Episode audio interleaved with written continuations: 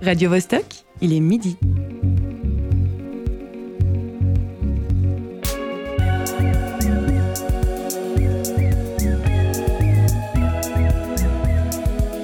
Midi bascule.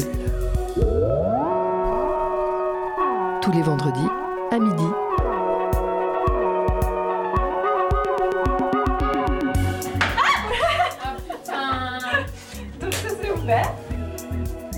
Si vous nous entendez, c'est qu'il est 14h au Liberty Cinema de Nairobi, 18h sur un cargo empruntant le détroit de Malacca et midi dans le studio radio du Théâtre Forum Mérin.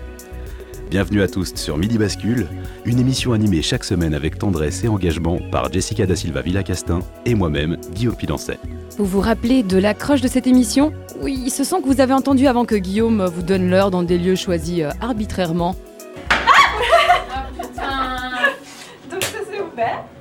Vous entendez l'émotion, la vraie.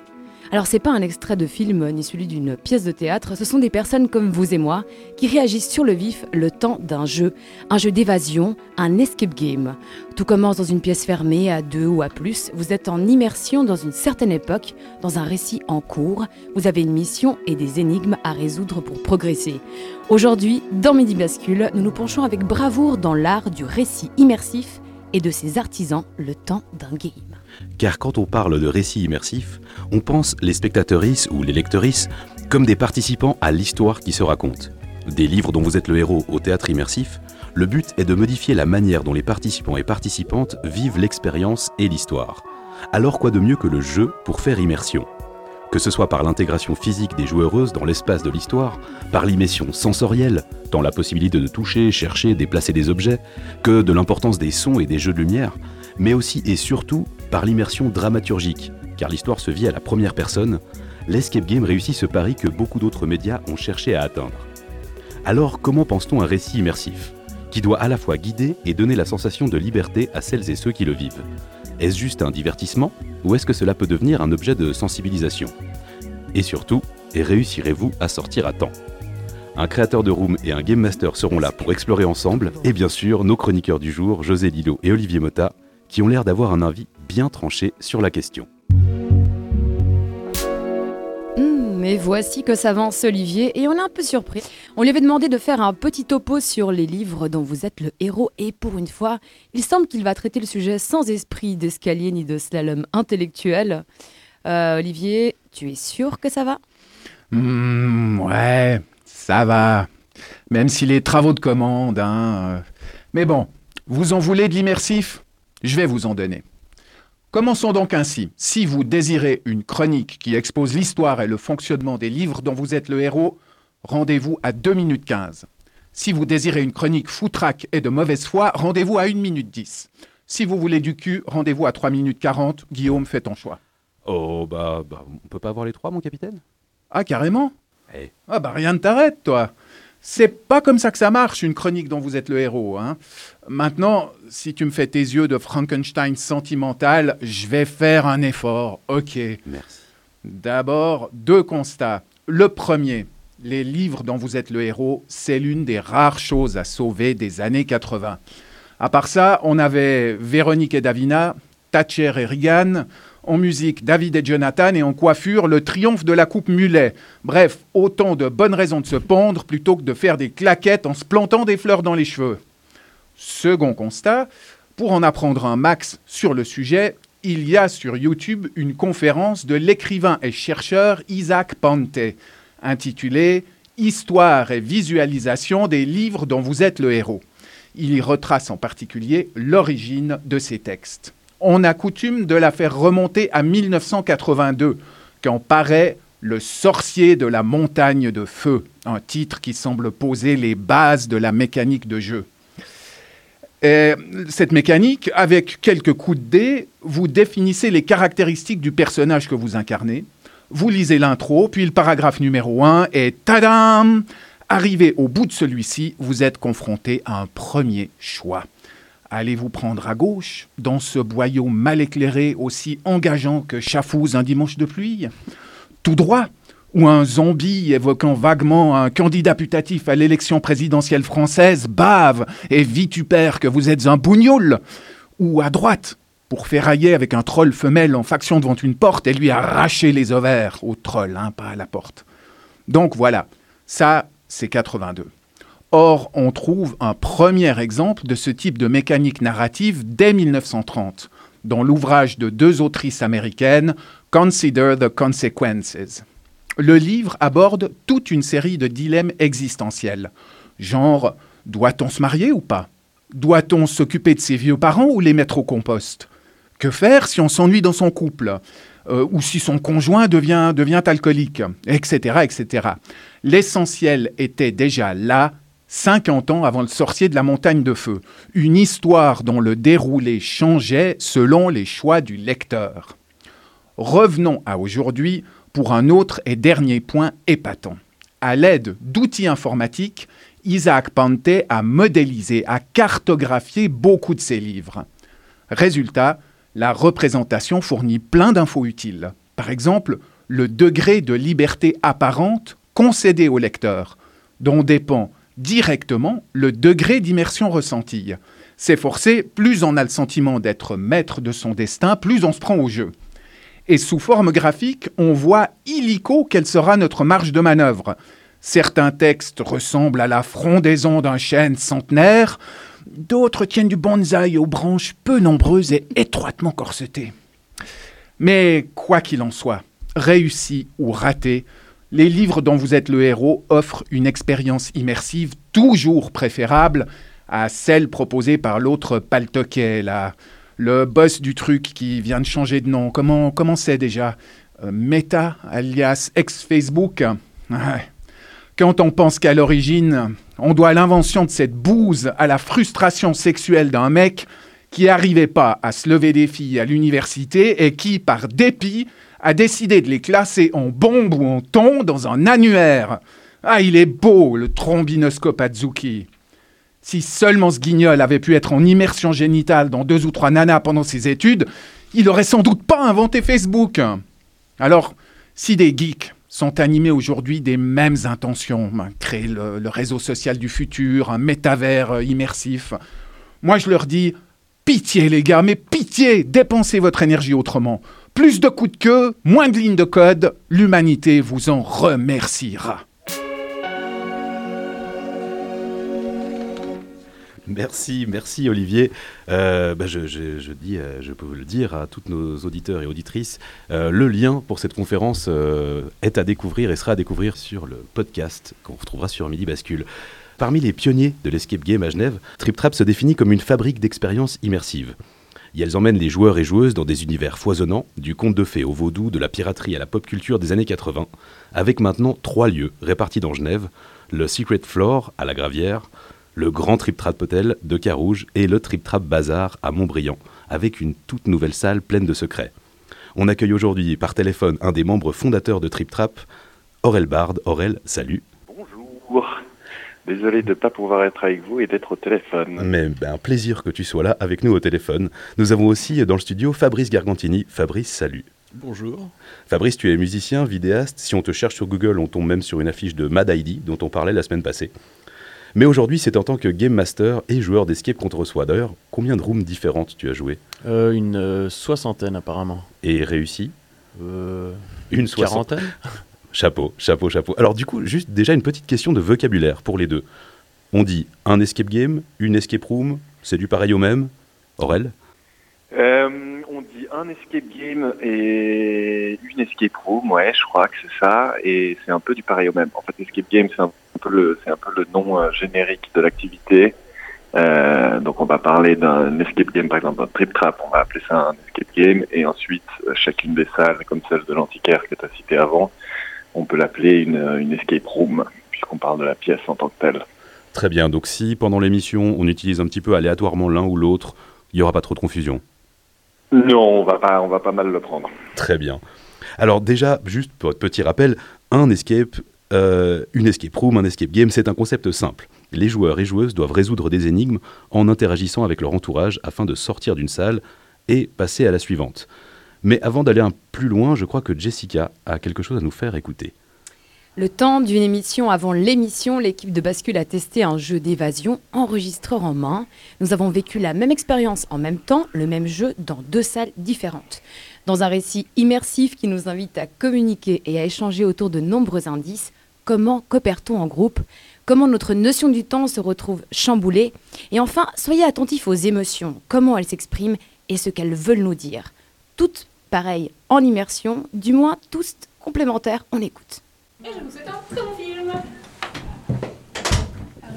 Quoi? Non mais mon petit Quand c'est que ça commence? Ça va commencer. Tu crois qu'il y a de la pub pour les cigarettes?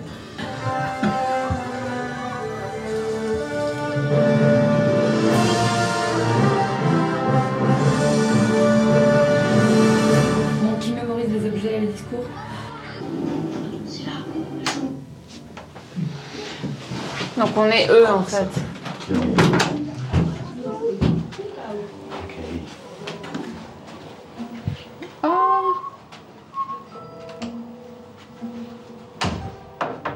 En gros, on doit, on doit trouver un truc pour faire fonctionner cette télé. gros, on va, on va essayer de retrouver Elliot. Ok. Et, euh, et du coup, il y, a, bah, il y a des indices. Alright. Dirty Dancing. Where are you? Ah, ah, ah. Magie, ça. Ah Oh. Oh. Alors, il y a Encore une clé Ouais. Tu peux le tirer jusqu'où?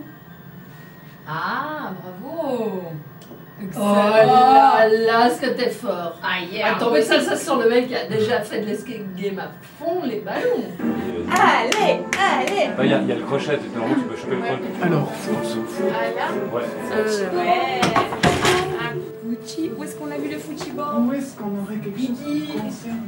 Ok, ok, qu'est-ce qu'on a là Il y a l'alarme, bataille. Dieu Ok. Là, alors, là, On continue les autres Ouais. Comme ça au pire, Ouais. on met 1, 2, 3 puis go. D'accord. il y a des infos ici. Ok, faut qu'on se, faut qu'on se communique des infos. euh. Il y a, il y a un endroit, on a le timer ou pas T'arrives un peu Bien, on va se mettre au- Ah, à la lumière. Alors vous Ah, voulez non, on lire peut pas. Non, Ouais, on peut pas. Alors je lis à la lumière. Ah putain Donc ça c'est ouvert. Ah non, trop. C'est Bon, je propose qu'on s'y mette tous les trois en même temps. Attends, attends. Allez, c'est parti. Ah oui, c'est bon, on est toujours regarde. là-dedans. C'est quoi cette Mais oui, on est, on est trop chou.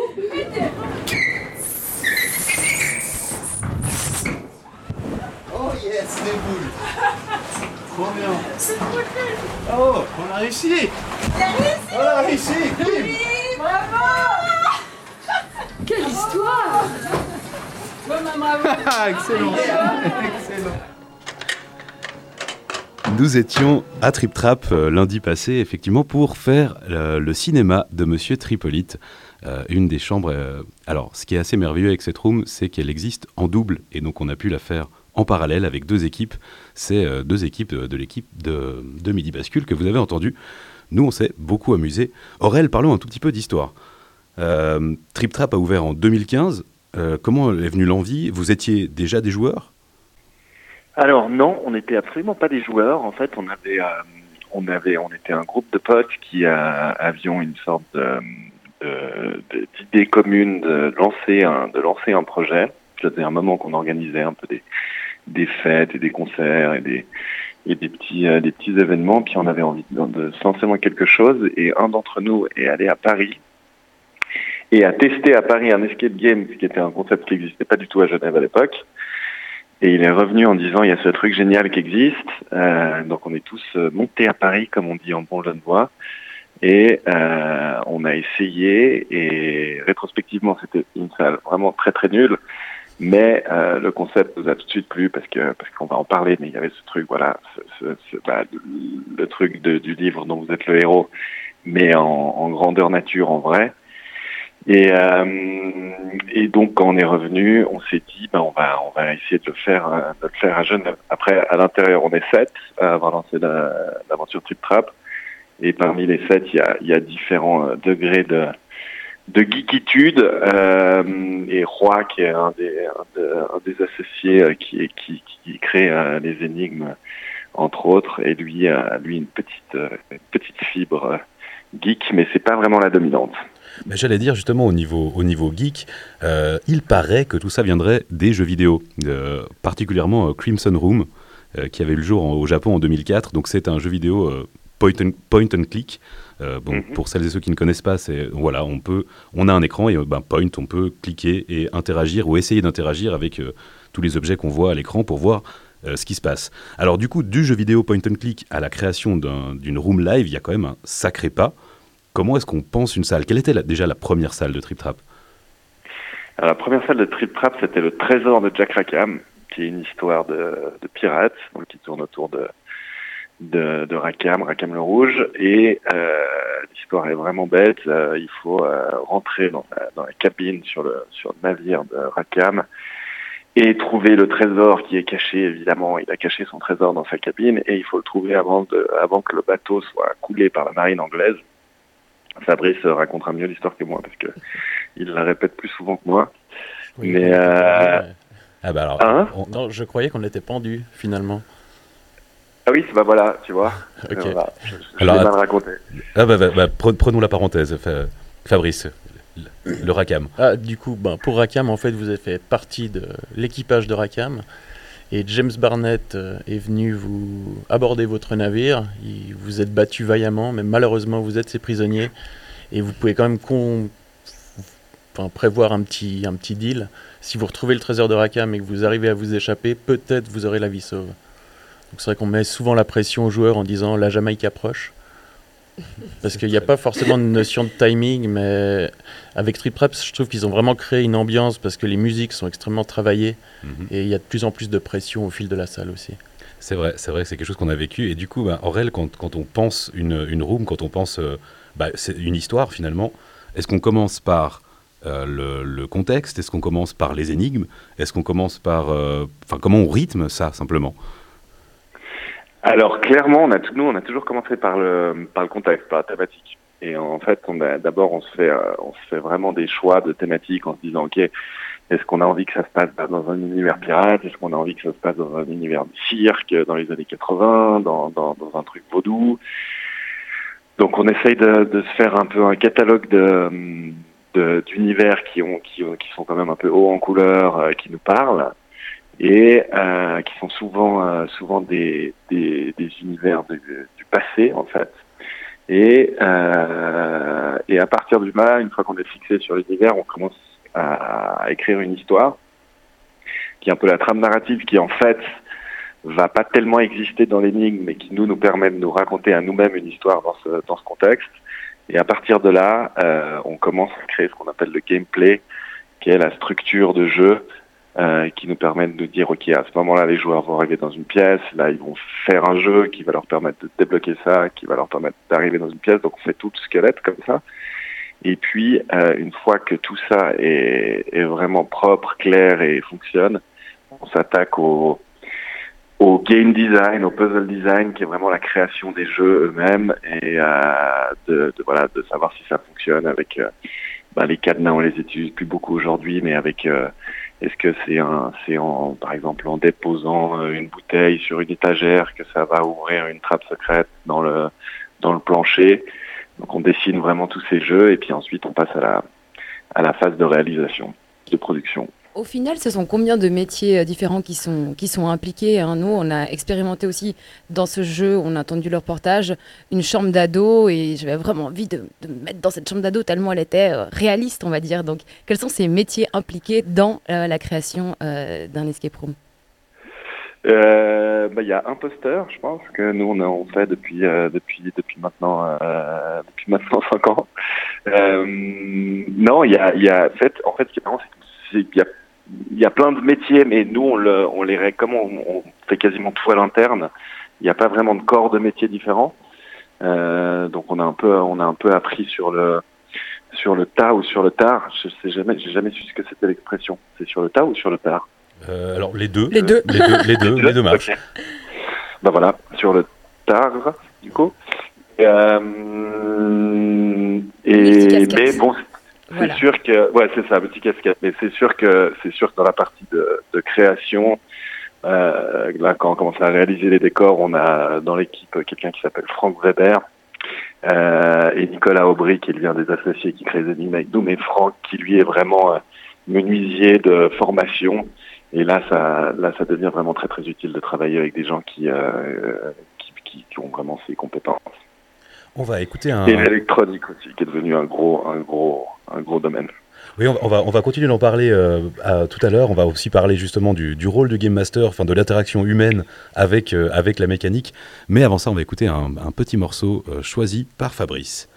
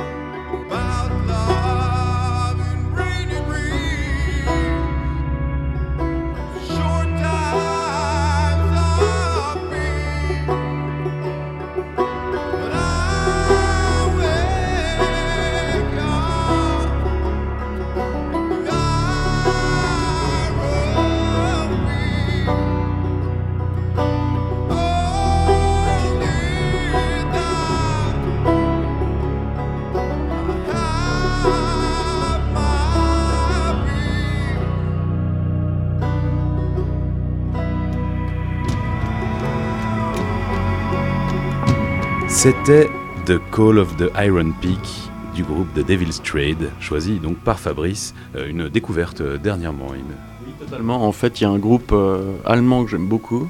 Et j'ai vu qu'ils étaient en tournée à Zurich avec cette première partie. Donc c'est un groupe de plutôt de métal atmosphérique, enfin beaucoup plus violent. Et j'étais assez surpris de voir cette première partie. Je m'y suis mis.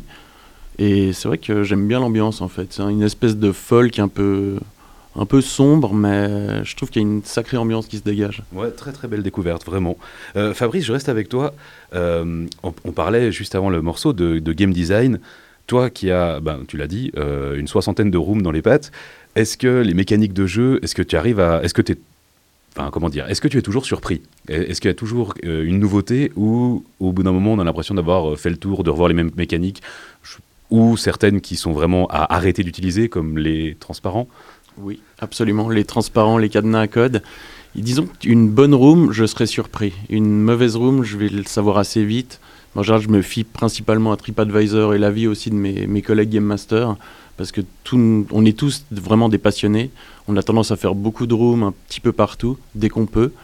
Et c'est vrai qu'on le bouche-oreille marche bien, et en général, on, je suis content de découvrir une nouvelle salle. Après, typiquement, on avait fait une salle un peu franchisée, qui était extrêmement linéaire, et ça, je trouve que c'est moins intéressant. Et point de vue immersif, c'est pas toujours le cas non plus.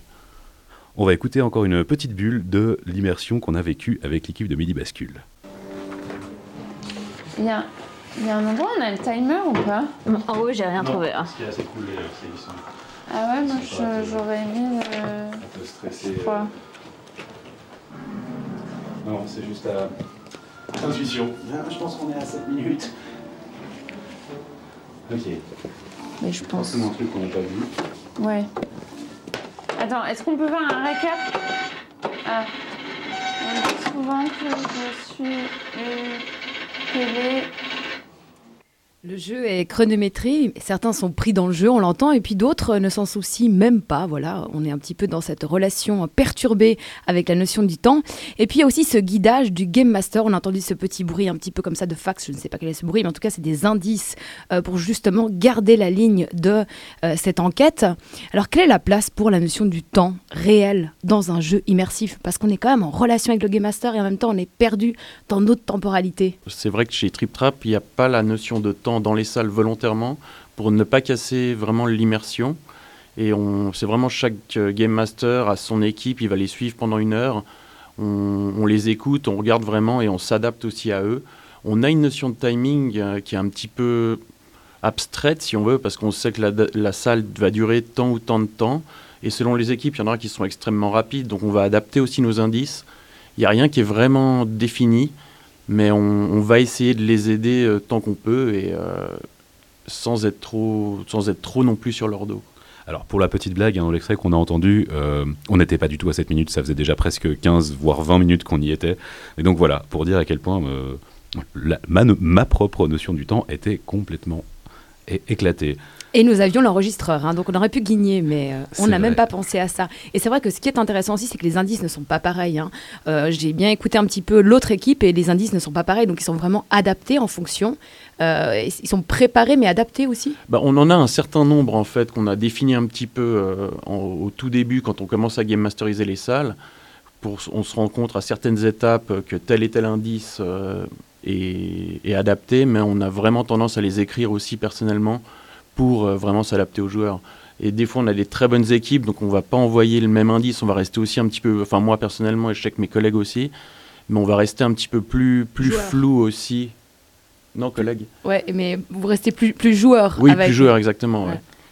Et c'est vrai qu'il y a, il y a, ben, pour, euh, pour finalement cette, euh, cette suspension consentie de l'incrédulité, ce qui va faire que la fiction fonctionne, euh, malgré qu'on sache qu'on est dans une fiction, malgré qu'on sache qu'il y a un game master et même qu'on reçoive des indices, il y a une manière, et je trouve que, alors c'est de ma plus petite expérience de joueur, mais euh, à Trip Trap c'est vraiment très réussi, c'est que les indices restent dans la continuité de l'histoire et que ça nous sort pas, ça nous, ça nous extirpe pas de, du récit qu'on est en train de vivre, et au contraire effectivement on se sent accompagné. Est-ce que ça c'est pensé plutôt dans une notion de design Est-ce que c'est vraiment la, la proximité? Aurel, peut-être que tu as quelque chose à, à, à- à- à répondre à ça? Sur la notion de, sur la notion de, je suis désolé, j'ai pas très bien compris Alors, la alors question. je, je- je- je le reformule. C'est les game leads, non? On appelle ça des game leads euh, ou euh, ces indices. euh. Non, c'est vraiment des indices, mais je crois qu'à la base, mais Aurel pourra mieux vous répondre que moi, je crois qu'à la base, il y avait, c'était plus des indices vocaux, comme on peut voir dans certains escapes par Tokiwoki ou comme ça, et après ils ont décidé de changer. C'est ça, ce que je voulais dire, c'est que pour qu'on soit immergé, qu'on soit dans, l'immersion de, cette histoire, il y a besoin, d'avoir une simulation d'un univers vraisemblable qui se tient. Alors et ça c'est extrêmement bien réussi, c'est-à-dire qu'on a vraiment euh, des étapes et on a vraiment des, univers qui sont euh, cohérents avec eux-mêmes. Et pour que l'univers soit cohérent, bah, même les indices qui sont externes à l'univers que, les joueurs et joueuses vivent euh, sont dans, une, continuité. Là, par exemple, on avait, sans trop spoiler, on avait un, écran qui était vraiment... comment dire, qui correspondait à l'époque à laquelle se passait le. à la- à la- et et c'est pour ça d'ailleurs qu'on a entendu ces bruits presque de, de- de téléfax comme ça. Il y a quelque chose qui, qui marche avec même l'ambiance des indices, en fait, raconte quelque chose. Ouais, absolument. Nous, alors nous, euh, en particulier chez, chez Trip Trap, ce qu'on qu'on essaie vraiment de faire, c'est de garder justement l'homogénéité du, du, du, du décor et de l'immersion euh, euh, du début à la fin.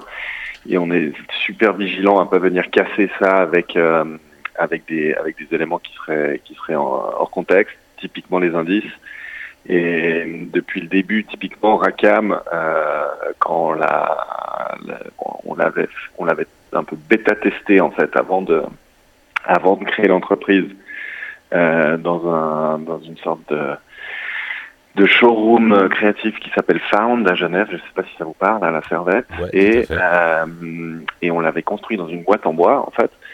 Et ce qu'on faisait, c'est qu'on on glissait des on glissait des parchemins entre deux planches euh, pour les pour les joueurs qui étaient à l'intérieur. Et, et en fait, c'était voilà, c'était c'était hyper euh, c'était hyper basique comme système. Mais déjà là, on avait l'idée de se dire ok, on est sur on est, on est c'est les pirates. Donc on avait pris du vieux papier, puis on écrivait avec une plume comme ça pour que ça ait l'air un peu un peu crédible. Et donc maintenant, on glisse plus des bouts de papier à travers. Quoique, sur la dernière énigme, en fait, on a recommencé avec les bouts de papier, donc on a un peu bouclé la boucle. C'est vrai. Mais, vrai. euh, mais Et ça euh, marche très très bien. Et mais pareil, et en fait, là, en fait, l'idée c'est de, l'idée c'est d'avoir chaque fois des choses qui sont, euh, bah, comme tu, comme tu dis, euh, intégrées, euh, intégrées au décor. Et, et moi, euh, comme, comme disait Fab avant aussi, euh, par rapport à d'autres, euh, d'autres escapes. Alors moi, j'en ai fait à peu près moitié moins que lui. Euh, donc il a quand même beaucoup plus d'expérience, mais euh, mais je déteste quand euh, les indices sont donnés par euh, par euh, tablette. Euh, parce que parce que voilà ça casse complètement l'immersion en fait. Et même parfois, euh, bah, expérience vécue, c'est on sent que les indices sont euh, préenregistrés euh, parce que la room est tellement linéaire Exactement. que voilà, on en, on en subit l'un après l'autre. Exactement. Et ce qui est, ce qui est, ce qui est marrant, c'est avant, Fab parlait des, des, des indices récurrents, ce qu'on en voit tout le temps. Et en fait, cela, ce qui est assez, euh, ce qui est assez intéressant, c'est que c'est souvent quand, le, quand nous, à la création, on n'a pas bien fait notre travail. Et c'est souvent quand il y a des faiblesses de, de gameplay et qu'il y a quelque chose qui est systématiquement pas évident pour les joueurs. Et il faut- ça veut dire qu'il faut systématiquement les aider. Et est-ce que c'est quelque chose Et- qui du coup se corrige au fur et à mesure quand vous voyez qu'il y a toujours le même, la même énigme qui passe pas? Alors, on essaye de corriger des choses. Donc, on a, alors évidemment, quand on lance une salle, après, on a une, une grosse période de rodage. Euh, et puis ensuite, on essaye de corriger les choses quand vraiment il y a des choses qui qui fonctionnent pas. Après, on a un très très gros problème, c'est que en général, les, les accouchements de salle sont tellement euh, se font tellement dans la douleur que euh, à passer la période de rodage directement derrière, on a tendance à plus jamais y retourner après comme ça. Euh, donc, euh, donc il y a des il y a des choses qui méritent d'être corrigées dans nos salles, mais qu'on sur lesquelles on revient plus en fait. Oui, ben voilà, ça, alors c'est clair qu'on on peut imaginer, vu la, la- le côté foisonnant des décors, des énigmes, de, le- de, de la salle, de la construction, enfin, c'est pas, on n'est pas dans le, le package reproductible, donc effectivement, je peux imaginer qu'il y a une énorme dose de travail. J'avais une question qui, qui partait un petit peu dans, dans, un autre, dans une autre direction, c'était le rapport au théâtre, et le rapport au théâtre immersif. Parce qu'on est, on est effectivement donc dans cette simulation d'un univers vraisemblable. On a des, on a, on est intégré à la dramaturgie. On est à la première personne. On, vit notre propre histoire, mais dans une histoire préexistante. Euh, on a une, euh, une sensorialité qui est altérée par des jeux de lumière, par des espaces plus ou moins restreints. Est-ce que euh, vous pensez vos rooms comme du théâtre Est-ce qu'il y, a- un rapport avec le théâtre ou est-ce qu'il y aurait l'envie de faire plus de théâtre, de collaborer peut-être avec des metteurs en scène ou, voire même des théâtres institutionnels? Alors, un, un immense oui. Euh, on en avait parlé un peu euh, hors, euh, hors antenne.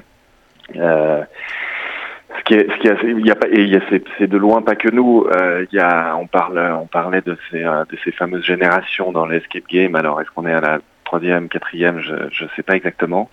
Mais quoi qu'il en soit, quand, quand ça a commencé, alors au début, comme tu disais, c'était les, les, les point and click sur, sur Internet. Euh, et puis après le- les débuts des escape, euh, escape rooms réels, c'était euh, vraiment 60 minutes, il y avait un chrono à l'intérieur de la salle, et en général il y avait une bombe et il fallait la désamorcer, et puis si on la désamorçait pas, c'était euh, ça explosait et on avait perdu. Euh, donc on était vraiment dans ce paradigme de enfermement, urgence, 60 minutes, il faut désarmer, sortir, s'échapper. D'où le, d'où le, d'où le, le nom escape game en fait. Et, euh, et au fil du temps, euh, les, les gens qui, qui créent des escape games ont commencé à se dire, ok, mais en fait, on peut venir un peu challenger ces codes et euh, proposer des nouvelles choses et regarder les choses un peu différemment. Alors nous, c'est c'est ce qu'on essaye de faire en essayant d'être euh, d'être justement d'être pas dans cette notion de, de timer, pas dans cette notion d'évasion, mais plutôt dans un dans, dans l'idée de proposer une aventure immersive dans laquelle les gens vont plutôt perdre la notion du temps, comme vous disiez avant, et puis vivre une histoire, vivre une aventure. Euh, et euh, et euh, de plus en plus, on se rend compte qu'à l'étranger, beaucoup à Londres en fait, beaucoup en Angleterre, il y a euh, de plus en plus aussi des, des, des challenges qui viennent en mettant des en mettant des acteurs dans les salles, typiquement, qui, qui commencent à jouer des rôles. J'allais y venir, il y a ce côté aussi, bah, les, les rooms d'horreur, euh, où très souvent il y a le, le game master ou un, un comédien, une comédienne en plus, euh, qui, vient, qui vient parfois interrompre le jeu, euh, forcer, les, les, forcer les joueurs et joueuses à se cacher. Est-ce que c'est quelque chose qui, qui vous intéresserait ou d'aller plus loin là-dedans? Oui, non, non, mais clairement, je pense que en en Suisse, on a un problème, euh, on a un problème un petit peu incontournable de coût. Euh, ce qui fait qu'à à Londres, euh, à 5 pounds de l'heure, tu, peux te permettre plus de choses avec des acteurs qu'à Genève. Mais euh, ce que je veux dire par là, c'est que si on mettait des acteurs, en fait, à partir du moment où tu décides de mettre un acteur dans une salle ou une actrice, euh, il faut que il faut que ce soit bien. Et donc il faut qu'il ait qu'il ait un peu de talent. Euh, et ça, ça se paye. Euh, et on serait obligé de répercuter ce coût sur le sur le sur le pricing de la salle et on, on arriverait vite à des prix qui seraient un petit peu euh, un petit peu euh, rédhibitoires. Donc c'est un peu un problème qu'on a. Mais du coup, en fait, notre approche, c'est plutôt de se dire, on va en fait challenger le, le format. C'est-à-dire qu'on va pas venir, ce qu'on aimerait faire, c'est pas venir mettre forcément un acteur dans une salle qui est pricé, euh, euh, je sais pas, 200 francs euh, pour, euh, pour une heure et demie de jeu, mais plutôt se dire, on va sortir de nos murs et précisément travailler avec des gens dont c'est le métier, des metteurs en scène, des gens du théâtre, euh, pour euh, réfléchir à des, à des formules qui se rapprochent un peu plus du théâtre immersif, où là les gens rentrent. Vraiment, je sais pas si des références comme euh, comme euh, Sleep No More, Punch Drunk, ces grosses compagnies anglaises euh, vous parlent, mais euh, mais voilà, là c'est vraiment des gens qui sur tout d'un coup 500 mètres carrés vont reconstituer un univers et les gens vont se perdre à l'intérieur et il y aura des dizaines d'acteurs qui qui vont les prendre comme ça, les amener dans un coin, leur jouer une petite scène, leur révéler quelque chose. Donc quelque chose de beaucoup plus free flow, comme on dit, en bon français. Et, euh, et ça, c'est vraiment, euh, c'est vraiment quelque chose que nous, on a très, très, très, très envie de faire. Donc un peu dans la direction de d'un côté des, jeux de rôle grandeur nature, peut-être un peu plus vers les murder parties aussi, les, soirées meurtres et mystères qui sont des grands cluedos géants, mais avec finalement une pièce qui se joue où les participants, les spectateurs et spectatrices deviennent euh, acteurs à leur manière ou en tout cas euh, sont, intégrés. On va écouter, on va écouter cette fois un, un morceau que, que tu as choisi, Aurel, et on reprend cette conversation juste ensuite.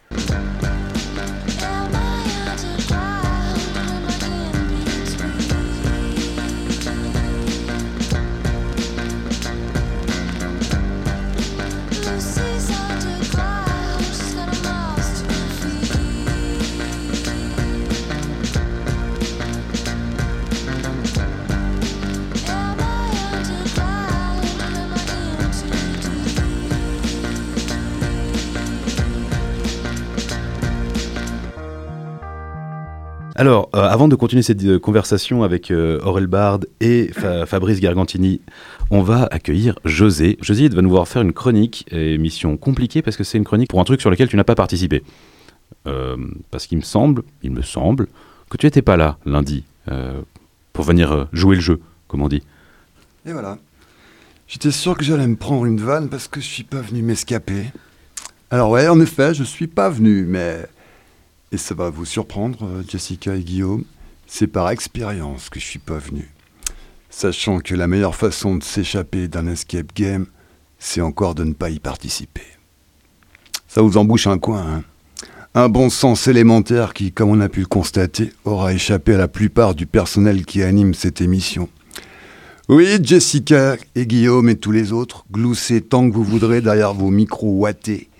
Pour ma part, je ne m'explique pas cette pulsion contemporaine qui agite mes semblables et qui consiste à céder à l'irrésistible besoin d'aller se fourrer volontairement dans un piège pour le simple plaisir d'espérer s'en tirer une poignée d'heures et de pognon perdus plus tard. Sans doute euh, s'agit-il là finalement d'une sorte de réminiscence sans solde d'une antique sagesse grecque alors très répandue qui proclamait à qui voulait l'entendre que le bien suprême sur cette terre, c'était de ne pas être né. Car en effet, comment se tirer à meilleur compte de ce bourbier dans lequel on nous a fourrés, c'est le cas de le dire, quel avis? Et je ne suis pas là pour faire la réclame de l'existence, c'est entendu, pas plus que l'apologie du trépas. Non merci. Non, les gens qui nous écoutent, ne vous méprenez pas. Vivre, c'est le bordel. Faut pas se mentir. Alors de là à aller se fourrer dans des gonfles fictives, en plus des gonfles qu'on se tape à longueur d'année, là, moi je dis non, ça suffit comme ça. Vacances. Un peu de congé syndical, merde. Y a mieux à faire de son répit. Je sais pas, moi, regarder le ciel crépusculaire d'automne et les nuées d'oiseaux innombrables qui s'y rassemblent pour se tirer d'ici et voler ensemble vers des climats cléments. Une sorte d'escape game de la volaille. Sauf que pour l'oiseau, le bénéfice est réel. Il s'est vraiment tiré au sud, l'oiseau. Il est vraiment au chaud. Après s'être évadé, sa vie a changé. Il se retrouve pas encore à Genève en train de se les plaies en plein mois de novembre. Ou alors c'est un oiseau mytho qui se la raconte au lieu d'agir vraiment, qui donne lui aussi dans la simulation et il passera pas l'hiver. Fais comme l'oiseau disait Fugain, qui s'appelait pas Fugain pour rien. Fugue Escape game toi Je traduis pour être sûr de me faire comprendre de l'époque. Échappe jeu toi Non, moi, l'escape game auquel à la limite euh, je pourrais jouer, qui serait susceptible de m'intéresser, pour lequel je serais prêt à consacrer du temps et des efforts, ce serait un escape game où on réfléchirait à comment se tirer des vrais problèmes, genre un escape game du climat, un peu en mode oiseau, tu vois, où on s'envole vraiment vers de nouveaux horizons. Sauf que c'est comme euh, que, que c'est la merde partout euh, et que de toute façon ce sera bientôt de plus en plus la merde partout. Alors le coup de se tirer en bande organisée sous de douces latitudes euh, pour nous l'espèce humaine et quelques autres, c'est même plus une option. Oh, un tsunami. Oh, un feu de forêt. Une inondation. Oh merde, un volcan en éruption. Vite Envolons-nous. Ah merde, c'est vrai. On a oublié qu'on n'avait pas de plumes, à part dans le cul de temps en temps, et que quand on agite les bras pour tenter de s'envoler, tout le monde voit bien qu'en fait, on fait qu'agiter les bras, et qu'on brasse de l'air Un peu comme à la COP26, avec ça décolle pas à part les jets privés des dirigeants pour venir expliquer qu'ils ont enfin compris qu'il fallait dorénavant réduire les émissions de CO2. Non, non, immersion en ce moment, ça fait plutôt penser à fondre des glaces qu'à youpi tralala. Non mais moi, un escape game où à la fin, après avoir sué ses méninges, fait fonctionner à fond son cerveau, ses muscles, l'intelligence collective, on a vraiment réussi à s'évader d'un vrai danger, à résoudre réellement une crise. Un problème du genre euh, le climat, la dépendance aux énergies fossiles, le gaspillage énergétique, la surconsommation, la surdensification des centres urbains, l'abattage inconséquent des forêts urbaines, des arbres en ville, l'évasion fiscale, la disparition des espèces, les émissions de Cyril Hanouna. Alors là, je prends mes directs. Déjà qu'à la base, quand on est né, on n'a pas demandé à être là, qu'on nous y a mis de force, au moins qu'on essaye d'avoir vraiment un impact sur le monde qu'on arrive à y faire quelque chose de vrai, de bien, à poser un truc réel, une modeste contribution au moins. Sinon, en plus de pas avoir demandé à exister, si en plus on fait semblant de s'agiter et qu'on brasse autant d'air qu'à des colloques écologistes en mode éolienne du néant, alors là vraiment, c'est à se demander de quel récit de l'absurde on prétend encore être le héros. Et voilà, on n'aurait pas dû le valer en début d'émission. Merci José. Voilà, je t'avais dit Guillaume, c'était une mauvaise idée. J'étais sûre que ça allait partir en représailles et que notre escape game allait filer à la trappe. Eh ben, je suis pas d'accord en fait, parce qu'il a tout à fait raison.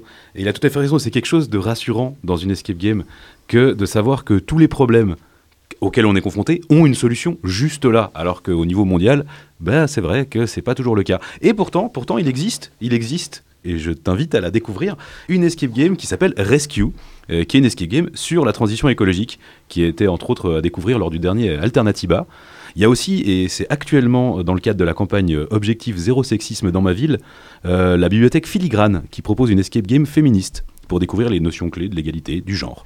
Et c'est à découvrir jusqu'au 13 novembre, alors courez-y. Donc voilà, comme quoi en fait c'est possible et, euh, et ce n'est qu'à découvrir. Aurel euh, et, et Fabrice d'ailleurs, encore avec nous, est-ce que c'est quelque chose qui... euh, Enfin vous en pensez quoi? Est-ce que c'est- l'escape, le jeu, c'est un bon outil pour la sensibilisation? Ah bah, absolument, je pense qu'on peut présenter différents problèmes ou, ou aborder différentes thématiques dans une autre, euh, d'une autre manière. Et si on peut en même temps s'amuser et passer du bon temps, c'est sûr que c'est, c'est d'autant mieux. Aurel? Oui, absolument. Moi, je suis, alors, je suis, je tout à fait d'accord avec ce que Fabrice vient de dire. Je suis un peu déprimé par la, par la chronique de José, donc euh, je suis désolé si je parle plus doucement. Euh, mais, mais euh, oui, non, oui, ça peut être tout ce qui est un peu serious game, l'apprentissage par le jeu. C'est sûr que c'est, euh, c'est sûr que c'est intéressant et selon les premières études, ça a l'air de, ça a l'air de bien fonctionner, qui plus est. Après, je trouve que dans ce monde où on peut pas faire un pas ou regarder une moitié d'écran sans qu'on nous promette euh, la fonte des glaces, euh, le réchauffement atmosphérique, les feux de forêt, la lutte des classes, la lutte des genres et, euh, et la mort et la maladie, je suis pas complètement contre avoir deux trois endroits où il s'agit d'aller trouver un trésor pirate ou de libérer une princesse. C'est vrai, c'est vrai. Est-ce que, est que vous êtes des, adeptes de jeux, euh, d'autres types, euh, de jeux de jeux de rôle, mais des jeux aussi comme les loups-garous de Tierce-Lieu ou, ou Among Us actuellement, qui, alors, qui passent par l'écran? Alors personnellement, moi j'ai découvert assez récemment euh, plus de jeux de société, des jeux de cartes, des jeux de plateau, ce genre de, ce genre de choses. Et au début, j'étais plus jeu vidéo il y a une dizaine d'années. Je, je le suis toujours un petit peu, mais c'est vrai que là, depuis, je dirais, 3-4 ans, on organise de temps en temps des soirées jeux, jeux de plateau, et c'est vrai que ça fait plaisir en fait de, se retrouver ensemble et de participer à quelque chose. C'est des parties qui peuvent être plus ou moins longues, mais c'est un peu une redécouverte pour ma part. On va, écouter, euh, on va écouter encore une petite bulle de notre expérience de lundi passé dans le cinéma de Monsieur Tripolite. Ah non, trop. Bon, je propose qu'on s'y mette tous les trois en même temps. Attends, attends. Allez, c'est parti. Ah oui, c'est bon, on est toujours là. J'attends. C'est quoi cette Mais oui, on est, trop chou. Allez. Il nous en reste plus qu'un, donc on le. Je sais pas comment on a pu faire ça. Pourquoi on s'est pas mis à tirer tous comme des tarés C'est quoi tes civilités, quoi, genre Allez, quoi. C'est tireur à la Allez, vas-y. On l'entend, hein, malgré le jeu, on reproduit assez rapidement nos automatismes de l'extérieur. Bienséance et politesse reprennent le dessus. Ici, par exemple, il y a du matériel pour tous, mais on respecte le tour de chacun. Quels sont les comportements les plus inattendus auxquels vous avez été confrontés pendant un jeu Fabrice? Ouh, il y en a souvent, il y en a beaucoup. Mais. Pardon? Attention aux anecdotes que tu racontes. Oui, oui, je vais faire attention. ben, on a beau, ben, je dirais plus au Secret Fleur, à la Gravière, on, on parle de règles, typiquement ne pas utiliser la force, euh, ne pas casser, ne pas dévisser, mais on, des fois on retrouve des choses, on se demande comment les joueurs ont réussi à faire ça, alors qu'on est en plus, on est attentif, on voit ce qui se passe, mais ils arrivent à casser des, des choses en, en ayant forcé vraiment euh, comme des bourrins, il n'y a pas trop d'autres termes, et après ils arrivent encore à dire, ah non, non, mais on n'a rien fait. Donc des fois c'est un peu absurde.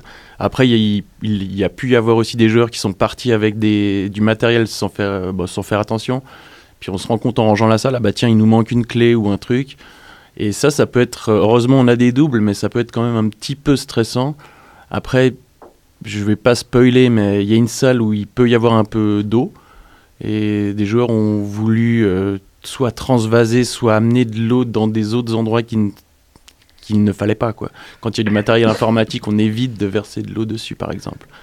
Mais Hmm. ouais, on a on a Je crois deviner ce qui a Les a mécanismes sont ingénieux, mais les gens essayent d'être plus ingénieux que les mécanismes. Je propose qu'on ait toutes encore une dernière bulle, c'est le retour justement euh, après cet escape game. Comment est-ce qu'on a réagi et qu'est-ce qu'on s'est dit? Moi, je regardais ça comme si j'étais, je sais pas, devant un film. Puis eux, ils étaient directement là. Ouais, alors là, j'ai ça. Ah, ouais. et tout par terre. Ils retournaient les sacs et tout. Et moi, je regardais. Ah, elle est jolie cette chambre, euh, c'est sympa ici. Nous, on avait on donné un, un indice, enfin un indice, une suggestion. Prenez avec vous l'enregistreur. Je pense quand que on a c'est ouais. m'a vu repartir en mode. Et du coup, c'est la, c'est même personne qui supervise les deux Non, c'est là. Game Master Ah ouais, c'est vrai Dans les endroits où c'est un peu dans des chaînes ou des séries, c'est des messages enregistrés. Et du coup, t'es un peu là, genre, oui, c'est. Enfin, t'es genre, tu reçois, tu reçois un indice, puis t'es là, en fait, ça, on l'a- déjà fait. Ah, merde. Et alors, tu reçois un autre indice, ouais, ça, on l'a déjà fait aussi. C'est vraiment. Ah ouais, ça, ça, c'est ça te chiant, sort ça. vachement Ah du ouais, truc, ouais, quoi. ça, c'est. Donc là, c'est Bah aussi ouais. un, des, un des trucs hyper qualitatifs de. de... Ici. De sentir que t'es là, que t'es Ouais. accompagné, que Ouais, t'as un truc qui est. Ah, c'est dans génial. cet endroit. C'est très sympa. Mais Guillaume, mais va, va te laver les mains, s'il te plaît. Je vais me laver les mains. On a touché beaucoup trop de trucs. Eh oui, ça, ça s'est aussi passé. On ne l'entend pas ici, mais il y a aussi un débrief collectif sur les aptitudes des uns et des autres à coopérer en groupe. Les jeux d'évasion sont d'ailleurs très sollicités pour builder les teams dans les entreprises. Et ma question, c'est le Game Master débrief à la fin, mais jusqu'où est-ce qu'il peut ou il doit aller dans ce débrief? Parce qu'on est aussi en train de parler de psychologie des gens. Alors voilà, j'aimerais juste savoir comment est-ce Est-ce qu'il y a une déontologie du Game Master? Oui, bon, on va, on va de toute façon, même si des gens se sont comportés pas forcément de manière adéquate, on va pas non plus aller les, aller les sermonner ou être sévère avec eux. On va toujours rester dans quelque chose de bienveillant. Et c'est vrai qu'à côté, avec euh, Trip Trap, ils ont créé l'énigme des coffres muets. Et ça, on le fait énormément, soit, bah, soit à l'interne à la Gravière, soit on, a tendance à le faire. Dernièrement, on était au, au château de Chillon et il y avait plus d'une cinquantaine de personnes qui jouaient en simultané. Et là, on va aussi plus prendre des notes pour voir un petit peu comment les, les gens se comportent. Est-ce qu'il y a eu du lead Est-ce qu'il y a eu une bonne communication Et là, on va faire un débrief peut-être un petit peu plus précis et professionnel. Parce que, oui, parce que c'est intéressant pour eux un petit peu d'agir sur les. de voir un petit peu comment ils se comportent. Et ce qui est assez rigolo, ce que j'ai pu remarquer, c'est que de temps en temps, il y a des managers de grosses entreprises qui ont tendance à prendre beaucoup la parole pendant le jeu et qui n'ont pas forcément les idées euh, les plus les meilleures. Et au bout d'un certain temps, on sent qu'ils se mettent à écouter leurs autres collègues ou leurs, euh, ouais, leurs, euh, leurs employés. Et ça, je trouve assez intéressant dans l'escape game parce que ça reste euh, ben, un bon moment pour tout le monde aussi. Aurel? Ouais, c'était c'était très complet, pas grand chose à ajouter, mais c'est vraiment effectivement sur ce module, euh, on a des demandes, euh, on a des demandes. euh, la, la- la plupart des gens qui viennent faire des escape euh, games, que ce soit en entreprise ou euh, ou en, groupe d'amis ou famille, viennent faire le jeu, puis à la fin on fait, il y a toujours ce petit débrief des game masters qu'on fait toujours pour euh, pour débriefer l'aventure, euh, mais on va pas tellement plus loin que ça. Euh, après, sur ce module effectivement de coffre muet, on a souvent des demandes des entreprises qui nous demandent de, bah, qui nous demandent d'analyser et de faire un feedback construit sur la manière dont les équipes euh, se sont euh, se sont débrouillées, sur la coopération au sein des équipes. Et euh, comme c'est un module où euh, on peut faire jouer jusqu'à 60 personnes si- simultanément, euh, ça permet de mélanger les équipes typiquement et donc on, on constate assez vite des, des éventuels petits problèmes de communication. Et, euh, et donc là-dessus, on arrive à là-dessus, on a souvent des demandes et on arrive vraiment à avoir à avoir du matériel, du concret pour pouvoir ensuite débriefer sur le comportement des joueurs. Vous l'aurez compris, en tout cas, nous, en tant qu'équipe, on a eu énormément de plaisir à venir jouer et je vous invite euh, toutes et tous à découvrir, si vous ne l'avez jamais fait, ou à redécouvrir. Alors, redécouvrir la même room, c'est difficile, mais il y en a toujours des nouvelles. D'ailleurs, il y en a, il y en a une nouvelle, le Bazar, euh, qui a la nouvelle salle. à- Le Testament de l'Antiquaire, absolument, Le que Testament- tu avais, as eu la chance de faire. Exactement, et qui est vraiment merveilleux. Dans- toutes les infos sont sur euh, triptrapescape.ch. Euh, Fabrice Gargantini, euh, merci beaucoup. Aurel Bard, merci beaucoup. On aurait encore deux heures d'émission à, à discuter. Oui, de- puis on leur fera le débrief nous aussi après l'émission. Ah, avec, Avec plaisir. plaisir. En tout cas, je crois qu'on on- on s'en est sorti, hein, sans mauvais mots. C'est vraiment merci beaucoup euh, pour, euh, bah, pour votre présence et téléphone et, euh, et sur place.